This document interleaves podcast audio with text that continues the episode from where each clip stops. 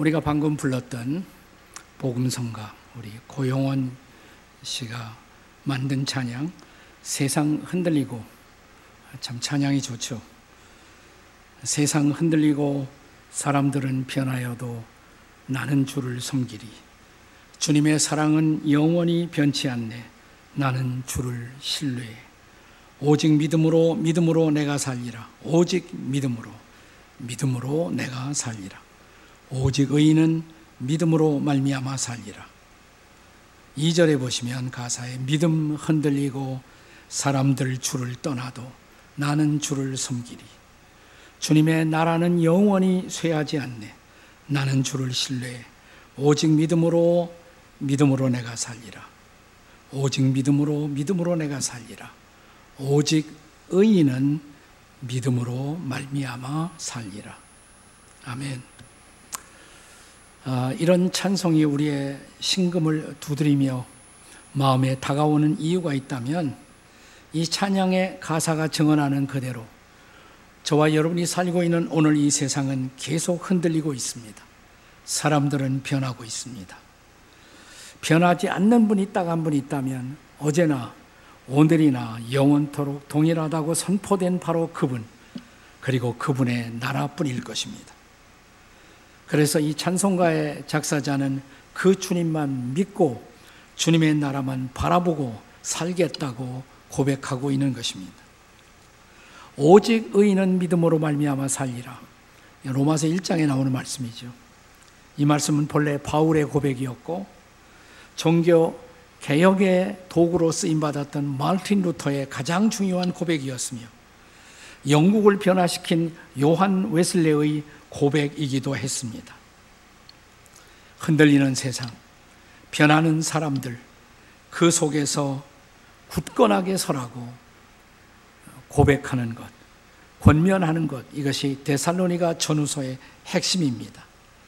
이미 데살로니가 전서 3장에서 바울은 굳건하게 서라는 말씀의 권면을 주었고, 데살로니가 후서 이제 두 번째 편지 마지막 대목에서도 이 권면을 다시 반복합니다. 그대들은 굳건하게 서야 한다고. 이 권면은 데살로니가 후서 3장에서도 이제 계속되고 있습니다. 본문 3장 3절을 다 같이 함께 읽겠습니다. 3장 3절 함께 읽습니다. 시작. 주는 미쁘사 너희를 굳건하게 하시고 악한 자에게서 지키시리라. 지난주에 다루었던 텍스트 데살로니가 후서 2장 13절부터 17절까지 다루었던 본문에서 바울이 굳게 서는 비밀 세 가지를 나누었습니다. 우리가 굳게 서기 위해서는 첫째로 구원의 확신을 갖고 살아야 한다고. 그리고 둘째는 복음의 전통을 지켜 살아야 한다고. 그리고 셋째는 선한 말과 일에 힘써야 한다는 말씀을 드렸습니다. 하지만 바울은 이 세 가지 권면만으로 충분하지 않다고 느낀 것 같습니다.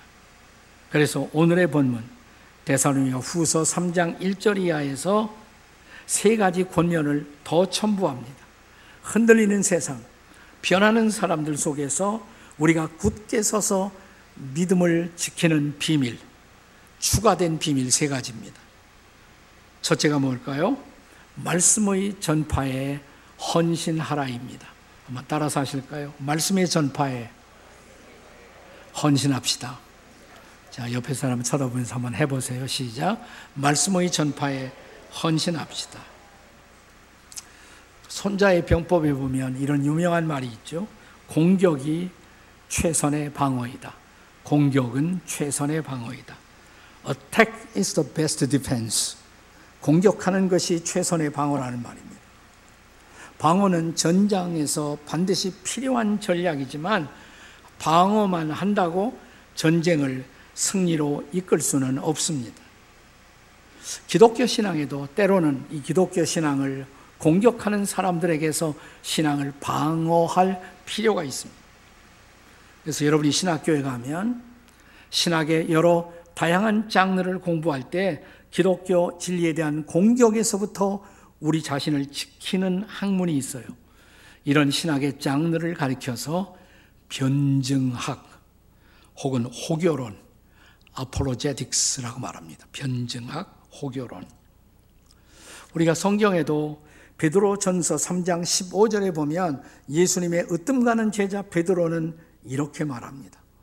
같이 읽어볼까요? 다 같이 시작. 너희 마음에 그리스도를 주로 삼아 거룩하게 하고 너희 속에 있는 소망에 관한 이유를 묻는 자에게는 대답할 것을 항상 준비하되 온유와 두려움으로 하라. 너희가 대답할 것을 준비하라. 방어하라 이 말이에요. 잘 준비하라. 다시 말하면 신앙에 대한 방어 논리가 모든 성도들에게 준비되어 있어야 한다는 말입니다. 하지만 이미 말씀드린 것처럼 이론적 방어만 가지고 영적 전쟁에서 승리할 수는 없습니다. 그래서 신학에서는 변증학과 함께 변증학이라는 것은 변증하고 방어하는 학문이지만 그 이상으로 중요한 것이 전도학이에요. 이벤젤리즘. 어떻게 복음을 전하여 세상을 바꿀 것인가? 이것이 가장 중요한 것입니다. 여러분은 여러분 주변에 하나님께서 사랑하는 이웃들을 접근하도록 허용하실 때 그들에게 복음 전할 준비가 항상 되어 계십니까? 내가 한 시간이 주어졌다. 그한 시간 내에 하나님의 말씀을, 복음을 설명할 수 있는 준비가 되어 계십니까? 아니, 내게 30분 주어졌다. 그러면 30분 안에 하나님의 말씀에서 복음을 요약해서 전할 수 있는 그런 준비가 되어 있습니까? 신학교 가야만 준비하는 것이 아니에요. 사실 실제적으로 우리 성도들에게 복음을 전할 수 있는 기본적인 훈련을 위해서 제가 우리 교회 목회를 시작한 초기부터 우리 성도들이 가장 중요하게 강조했던 우리 교회 훈련 과목 중에 하나가 전도 폭발 훈련입니다. 전도 폭발 훈련. 이 훈련 받고 나면 그냥 저절로 나와요, 복음이. 그리고 주어진 시간 내 30분이면 30분, 15분이면 15분 복음을 이렇게 전할 수 있도록 훈련되도록 우리를 갖추어 줍니다. 아니, 나에게 딱 5분밖에 없다. 그럼 그 5분에 복음을 전할 수 있는 준비가 되어 계십니까? 그렇지 못하다면 여러분 한번 전도포발 훈련 받으실 준비를 하세요. 우리 옆에 있는 사람에게 이렇게 말합시다. 죽기 전에 꼭 합시다. 이렇게. 죽기 전에 꼭 합시다. 예, 죽기 전에 한다고 계속 미루어 둔단 말이죠. 네. 근데 이렇게 말하세요. 좀 기분 나빠하지 말고 내일 돌아가실지도 모릅니다. 이렇게. 그러니까 언제부터 해야 돼요? 오늘부터 해야 돼요. 여러분 이번에 우리 교회 그 지구촌 비전 잡지에 보면 맨 뒤에 2월 달부터 시작되는 전도 폭발 이번 달 말부터 다시 전도 폭발 훈련이 시작된단 말이죠. 꼭 한번 훈련을 받으세요. 3개월만 투자하면 평생 복음을 전할 수 있는 복음의 전도자로 준비될 수가 있는 것입니다. 자, 바울은 데사로니가 교회에 이제 편지를 쓰면서 또 자신을 위한 기도를 동시에 부탁합니다. 자, 오늘 본문이 시작되는 데사로니가 후서 3장 1절의 말씀을 함께 같이 읽겠습니다. 같이 읽습니다. 시작. 끝으로 형제들아 너희는 우리를 위하여 기도하기를 주의 말씀이 너희 가운데서와 같이 퍼져나가 영광스럽게 되고 주의 말씀이 너희 가운데서 그랬던 것처럼 이 말씀이 신속히 퍼져나가 주님을 영광스럽게 할 수 있도록 기도하라고. 사랑하는 여러분, 주님이 오실 때가 재림이 가까울수록 가장 중요한 것이 있다면 신속한 복음의 전파입니다. 바울은 데살로니라는 도시, 지금도 그리스의 두 번째 큰 도시라고 말씀을 드렸어요. 지금은 데살로니키 이렇게 말합니다. 데살로니가 가라고 말하지 않고. 바울은 이 도시에 가서 오래 머물지 않았어요. 한 달에서 6개월 그 사이에 머물렀습니다. 짧게 머물렀어요. 그런데 짧게 머물면서 복음을 전했지만 강력한 복음의 효과가 도시 전체에 퍼져나갔습니다. 이제 바울은 그런 데살로니가에서의 효율적 복음의 전파의 놀라운 열매가 지금은 바울이 데살로니가를 떠나 어디 가서 머물러 있냐면 저 남쪽에 있는 고린도 도시에 머물고 있어요. 이 고린도에서도 이런 신속한 복음의 전파가 이루어지도록 나를 위해 기도해 달라고 부탁하고 있는 것입니다. 사랑하는 여러분, 우리 예수님도 복음서에 보시면 그의 생애 마지막이 가까울수록 가장 절박하게 강조한 것이 복음 전파였습니다. 마태복음 24장 14절에서 제자들에게 주었던 마지막 말씀 중에 하나 같이 읽겠습니다. 시작. 이 천국 복음이 모든 민족에게 증언되기 위하여 온 세상에 전파되리니 그제야 끝이 오리라. 세상 끝, 세상의 완성 언제 온다고 그랬어요? 복음이 온 세상에 다 전파되면 그렇습니다. 우리의 복음 전파 그것은 하나님 나라의 완성 혹은 역사의 완성을 재촉하는 것입니다. 그러므로 우리는 말씀 전파, 복음 전파에 헌신할 수 있어야 합니다. 바울은 때를 어떤지 못 어떤지 그렇게 해야 한다고 말합니다. 디모데후서 4장 2절은 바울의 마지막 유언 같은 말씀이에요. 한번 같이 읽겠습니다. 시작. 너는 말씀을 전파하라. 때를 어떤지 못 어떤지 항상 힘쓰라. 범사의 오래 참음과 가르침으로 경책하며 경계하며 권하라. 때를 어떤지 못 어떤지. 우리는 흔히 전도 같이 좀 하자 그러면 글쎄요 기회가 안 나네요. 전도할 때를 얻지 못하고 있다고. 사실은 핑계죠. 뭐 핑계는 여러 가지 있을 수가 있어요. 제가 직장 일에 너무 바빠서요. 사업에 너무 바빠서요. 우리 선배들은 시간이 남아서 전도했다고 생각하십니까? 자, 그보다도 영적인 핑계들이 있을 수가 있습니다. 제 삶이 너무 부족해서 전도할 형편이 못 되거든요. 제가 말이 부족해서 전도할 용기가 없습니다.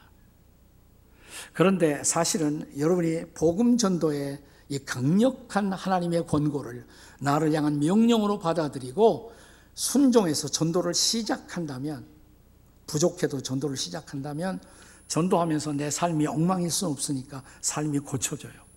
전도해야 삶이 변해요. 성경 몰라서 전도 못한다고요? 전도하면 전도하기 위해서 열심히 성경을 공부하게 됩니다. 전도하면 삶이 바뀌고 말씀이 내게 채워지고 전도하면 모든 기회가 전도의 기회예요. 그리고 이것이 강력한 복음 전파에 대한 순종을 통해서 전도하면서 내 믿음이 더 세워져요. 굳게 세워져요. 공격은 최선의 방어인 것입니다. 전도하면서 오히려 신앙이 굳세지는 것입니다. 여러분의 신앙이 굳게 서기를 원하십니까? 전도에 순종하는 하나님의 백성들이 되시기를 주의 이름으로 축원합니다. 어떻게 우리는 굳게 서서 믿음을 지킬 수가 있습니까? 둘째는 오늘 본문에서 악한 자에게서 지켜지도록 기도하라고 바울이 우리에게 권면합니다. 따라서 읽으실까요? 악한 자에게서 지켜지도록 기도합시다. 한번 해보세요. 옆에 사람에게 시작. 악한 자에게서 지켜지도록 기도합시다. 우리가 복음 전도를 하려고 하면 사실은 그때마다 회방거리가 생겨요. 회방하는 세력이 일어나요. 회방하는 사람이 생겨나요. 자, 복음을 전하는 사람들은 전도의 과정에서 늘 악한 일 혹은 악한 사람을 만나게 됩니다. 그것만 봐도 전도를 얼마나 사탄이 싫어하는가를 알 수가 있어요. 그것만 봐도 전도가 얼마나 중요한 것인가를 알 수가 있어요. 자, 복음 전하는 사람들은 전도의 과정에서 흔히 악한 일들을 경험하게 됩니다. 우리가 여름철 어, 전 세계에 흩어져서 우리 교인들이 단기 선교에 나가잖아요. 나가면 꼭 어려운 일이 생겨요, 이상하게. 근데 그것이 손해가 아니에요. 그 어려운 일 때문에 기도하고 더 연합하고 그리고 기적을 경험하고 성령의 능력을 경험하는 것입니다. 아멘. 자, 그래서 본문 2절에서 바울은 전도하라고 권면하면서 동시에 이렇게 말합니다. 2절 말씀 다 같이 읽겠습니다. 시작. 또한 우리를 부당하고 악한 사람들에게서 건지시옵소서 하라. 믿음은 모든 사람의 것이 아니니라. 물론 모든 사람에게 전도해야 돼요. 근데 모든 사람이 복음을 받아들이진 않아요. 모든 사람이 믿음의 선물을 받아들이진 않아요. 아니, 오히려 이 믿음의 선물을 받아들이긴 커녕 믿음을 회방하는 사람들이 일어나는 것입니다. 바울 사도도 데살로니가 이 도시에 와서 처음 전도를 할 때 뜻밖의 사람들에 의해서 강력한 회방을 받습니다. 바울이 데살로니 가서 전도를 하자마자 바울을 반대하고 전도의 회방꾼들이 일어나는데 그게 누구냐면 바울의 동족 유대인들이었어요. 그들에 의해서 바울이 전도의 방해를 받습니다. 자, 사도행전 17장 5절에 그 장면이 기록되고 있습니다. 같이 읽겠습니다. 사도행전 17장 5절 다 같이 읽습니다. 시작. 그러나 유대인들은 시기하여 저자의 어떤 불량한 사람들을 데리고 때를 지어 성을 소동하게 하여 야손의 집에 침입하여 그들을 백성에게 끌어내려고 찾았으나 누가 그렇게 했다? 유대인들이 유대인들이 그렇습니다. 지금도 복음을 전하려고 하면 회방하는 일들이 사건들이 생겨날 수가 있습니다. 그러면 우리는 전도를 방해하는 사람들을 원망하는 데서 끝나면 안 돼요. 기억할 것은 그때 우리는 영적 전투를 하고 있는 것입니다. 우리는 영적 전쟁을 하고 있는 것이에요. 그리고 이 전투의 배후에는 또 약한 사람들, 우리를 악하게 회방하는 사람들의 배후에는 악한 자가 있다는 것을 기억해야 합니다. 자, 본문의 3절의 말씀을 다시 읽겠습니다. 3절 말씀 다시 읽습니다. 다 같이 시작. 주는 미부사 너희를 굳건하게 하시고 악한 자에게서 지키시리라. 아멘. 주님은 미부사 신실하다 이 말이죠. 미부사란 말은 이부사가 아니에요. 이쁨에 환장한 사람들은 주는 이부사 이렇게 미부사 페이스풀 하시다 이 말이에요. 신실하셔서 너희를 굳건하게 하시고 악한 자에게서 지키시리라. 악한 자가 누구라고요? 악한 마귀, 마귀를 말하는 것입니다. 악한 사람들은 악한 마귀의 도구에 불과해요. 그러나 그들이 도구로 우리의 복음 전도를 방해하려고 할 때마다 기억하십시오. 신실한 주님이 우리를 신실하게 지켜 주신다는 것을. 아멘. 그걸 믿어야 합니다. 그래서 사람을 원망하지 말고 악한 마귀를 영적으로 대적할 줄 알아야 합니다. 그래서 예수님도 우리에게 기도를 가르치시면서 주기도의 마지막 절정에서 어떻게 기도하라고요? 다만 악에서 구하옵소서. 자, 그 장면을 있는 그대로 한번 읽겠습니다. 마태복음 6장 13절에요. 같이 읽겠습니다. 시작. 우리를 시험에 들게 하지 마옵시고 다만 악에서 구하시옵소서.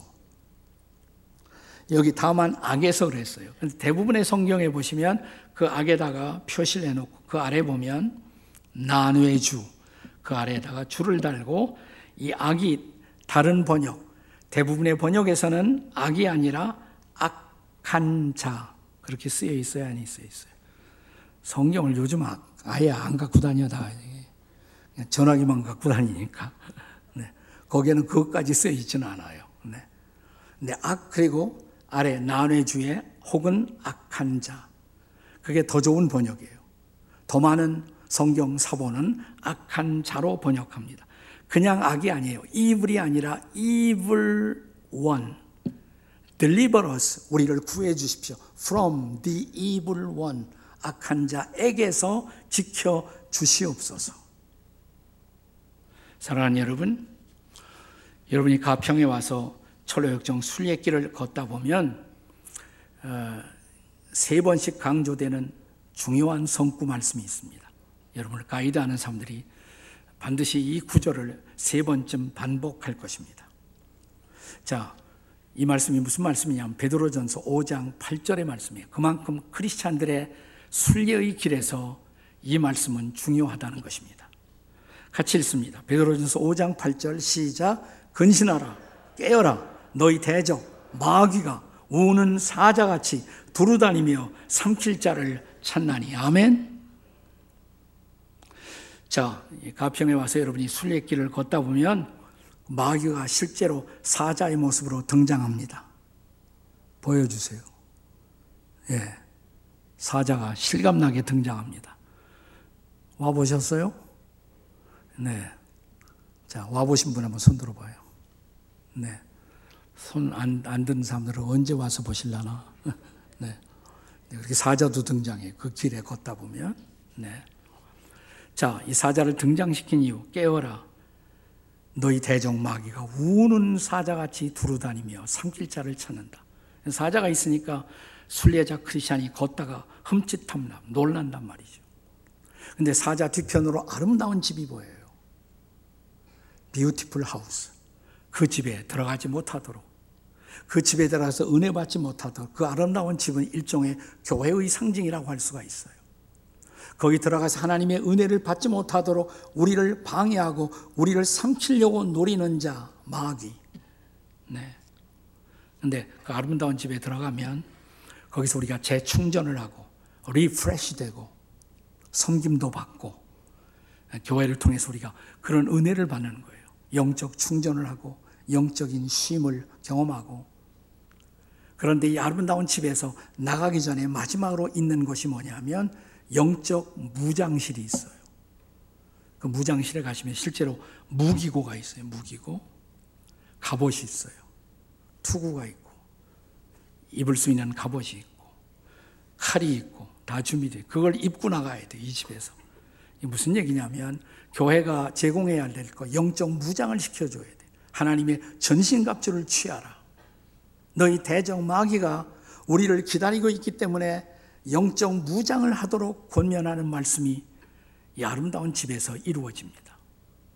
자, 이제 집을 나가서 순례자가 계속 순례길을 걷다가 거의 마지막에 왔을 때 마지막에 마법의 땅을 지나갑니다. 마법의 땅. 그 마법의 땅에 사람들이 졸고 있어요. 이제 거의 다 왔어요. 인생의 길을 거의 다 가서도 우리는 시험에 들 수 있다. 여전히 사탄의 공격을 받을 수가 있다는 것이에요. 그래서 다시 등장하는 말씀 뭘까요? 근신하라, 깨어라, 너희 대적 마귀가 우는 사자같이 두루다니며 삼킬 자를 찾나니라. 여러분이 가평에 가면 거기에 그렇게 순례길이 있는데 순례길이 하나가 아니에요. 두 개가 있어요. 왜냐하면 철로 역정은 일권만 있는 것이 아니라 이권이 있어요. 그래서 두 번째 순례길도 있습니다. 필그림 하우스를 주변으로 돌아가는 두 번째 순례길이 있어요. 이 길을 걷다 보면 거기서 다시 우리는 악한 자를 만납니다. 근데 거의 끝나갈 무렵에 악한 자가 이번에는 아름다운 여인의 모습으로 그 실체는 아주 욕심 많은 여인의 모습으로 등장해요.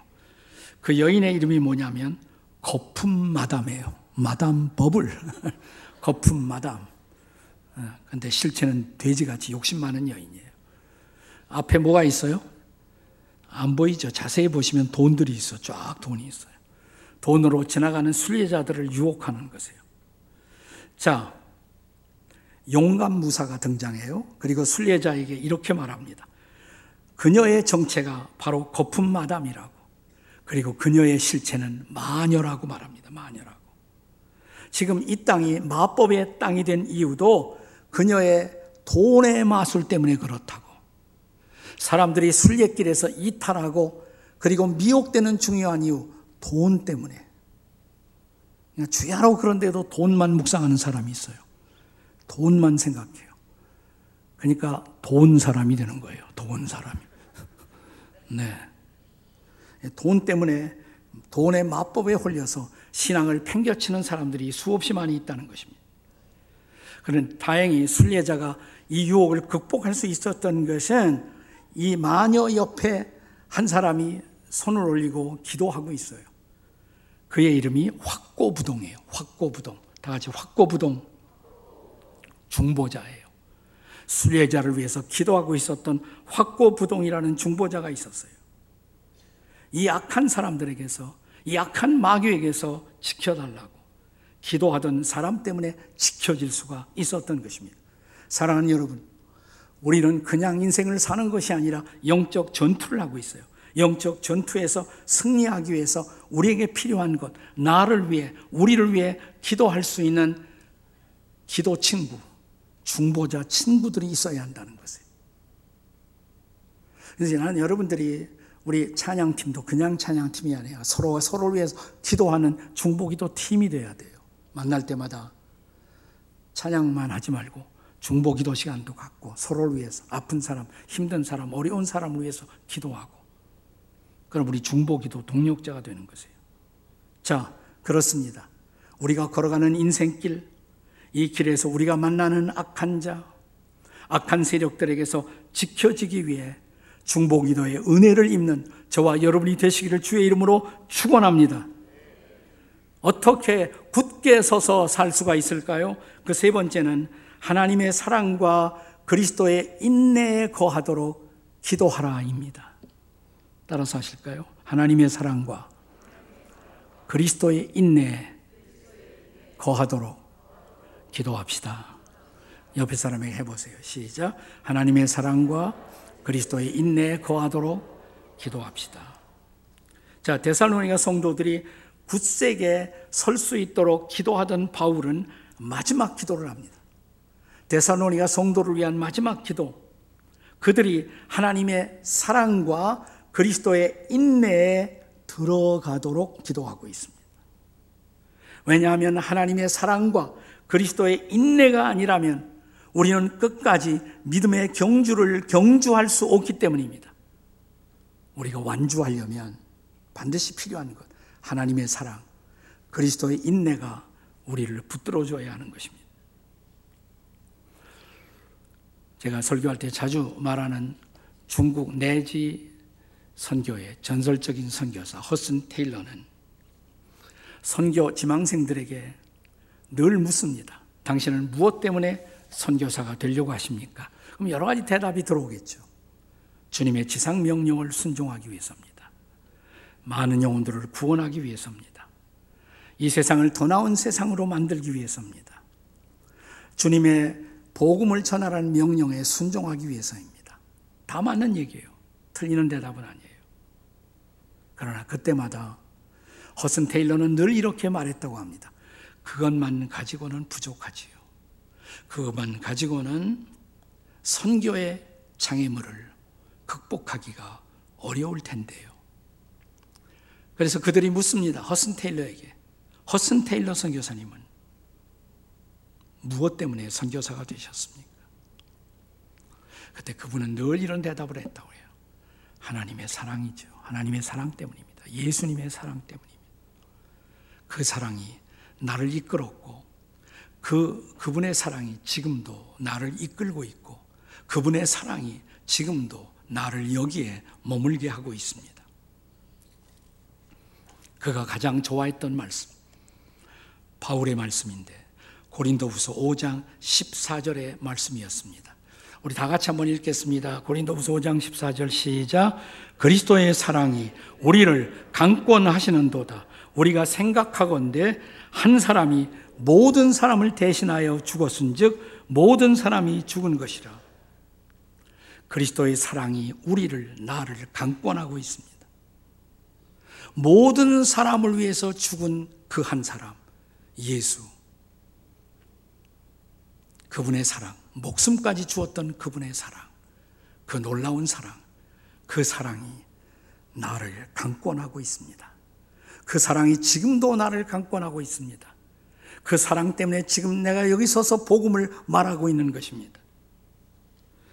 이 하나님의 사랑, 그리스도의 사랑 없이는 아무도 자신의 신앙을 지켜낼 수가 없습니다. 바울은 여기서 또 하나를 더 말합니다. 그리스도의 인내, 하나님의 사랑과 그리스도의 인내에 들어가도록 기도하고 있어요. 그리스도의 인내, 예수님이 보여주신 인내, 어떤 인내일까요? 한마디로 말하면 십자가까지 참으셨던 그분의 인내. 여러분 히브리서 11장을 기억하시지요? 아니 우리가 히브리서 11장을 무슨 장이라고 말해요? 믿음의 장. 자, 믿음의 선배들, 믿음의 열조들이 믿음으로 어떻게 살았는가? 믿음으로 아브라함은, 믿음으로 이삭은, 믿음으로 야곱은, 믿음으로 모세는 11장이 끝나요. 12장 들어가면서 1절에 자, 그들은 믿음으로 자신들의 인생의 모든 길을 걸어갔던 것입니다. 그걸 마무리 지은 다음에 12장 1절에서 히브리스 기자는 이렇게 말합니다.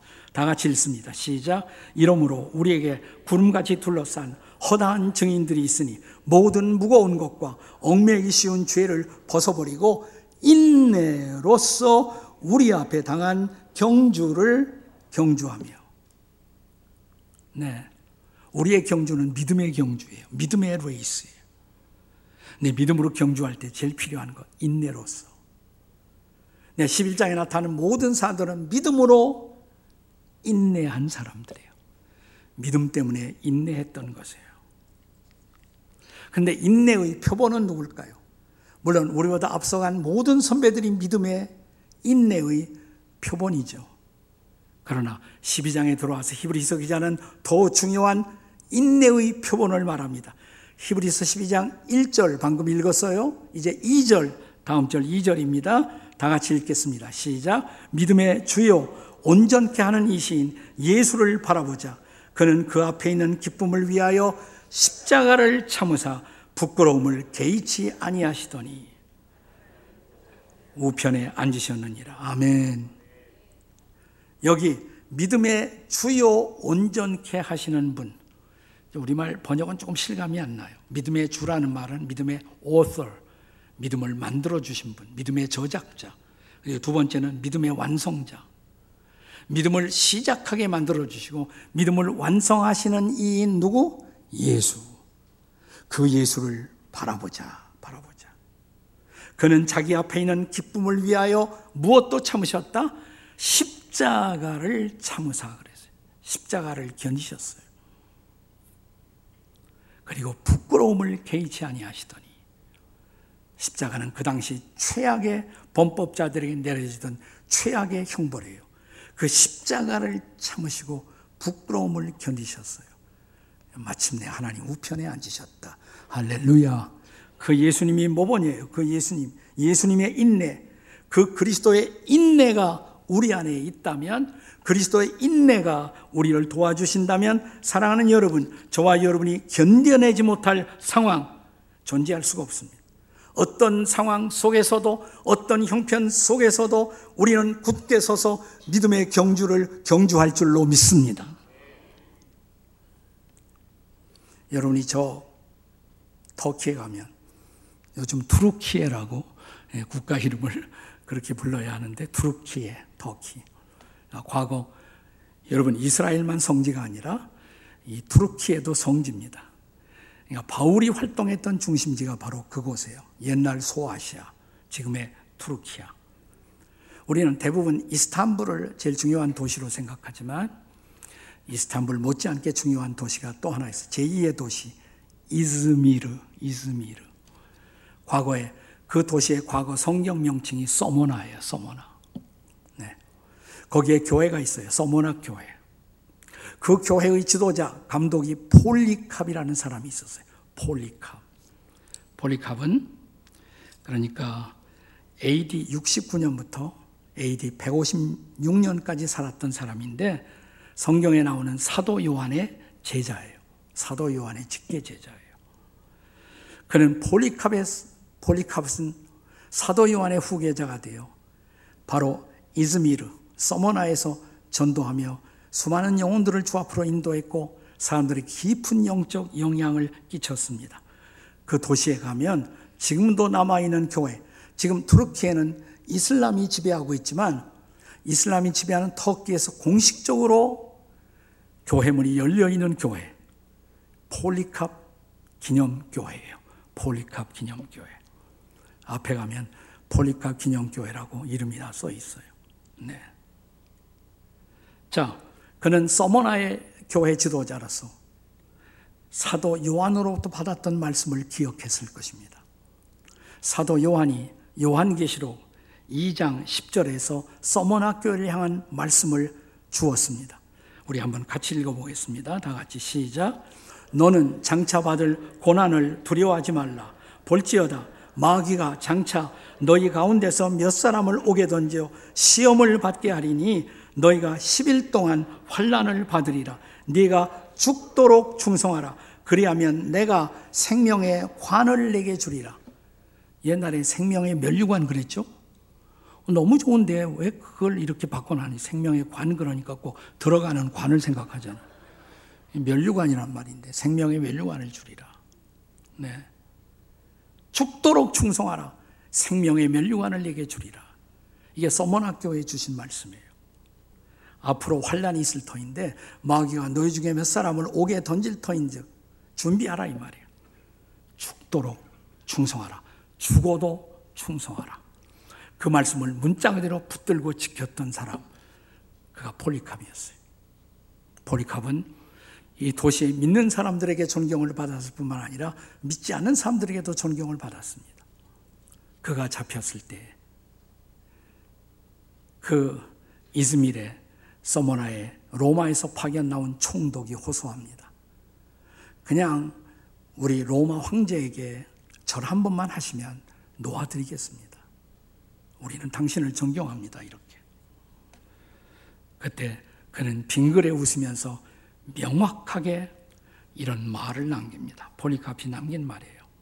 지나간 86년 동안, 그러니까 그가 붙잡혀 왔을 때 86세예요.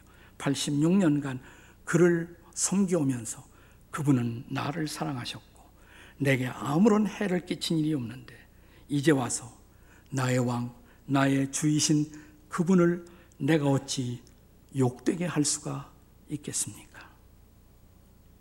하실 일을 하십시오. 할 수 없이 나는 당신을 화영을 시킬 수밖에 없어. 나무를 쌓아놓고 그 옆에 불을 붙일 준비가 되어 있습니다. 불로 태우겠다고 위협하자 시행하십시오. 그 불은 잠시 잠깐 후에 꺼지겠지만 나는 당신들이 하나님의 영원한 심판의 불을 두려워하고 예수님을 믿으시기를 부탁합니다. 담대하게 자기의 생명을 그곳에 던졌습니다. 그렇게 그가 순교한 그 도시 서머나 이즈미르에 비록 어두운 이슬람이 강성인 지배가 아직도 계속되고 있지만 유일하게 교회 문이 열려 있고 들어가서 예배할 수 있는 교회. 우리가 터키를, 투르키예를 성지순례를 하게 되면 꼭 이즈밀, 폴리캅 순교 기념 교회 안에서 우리가 하나님을 예배합니다. 거기는 놀라운 감동이 있습니다.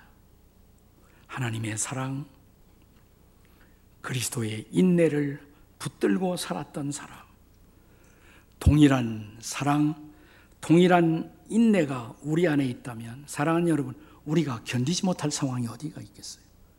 세상이 어렵다고 하지만, 삶이 어렵다고 하지만 우리가 견디지 못할 환경이 어디에 있겠습니까?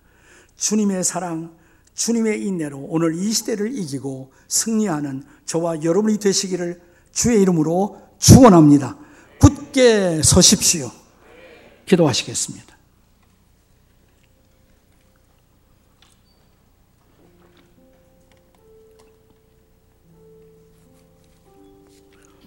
그렇습니다.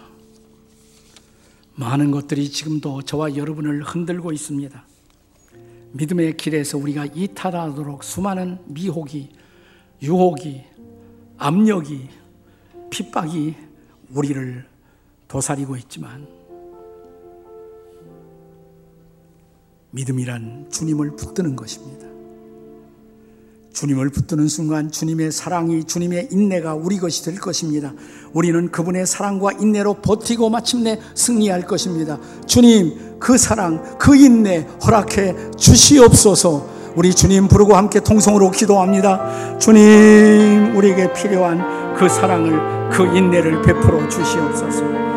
그 사랑과 인내로 세상을 이기고 승리하는 우리가 되도록 그리고 믿음의 선한 발자취 거룩한 흔적을 남기는 우리가 되도록 성령으로 역사해 주시옵소서.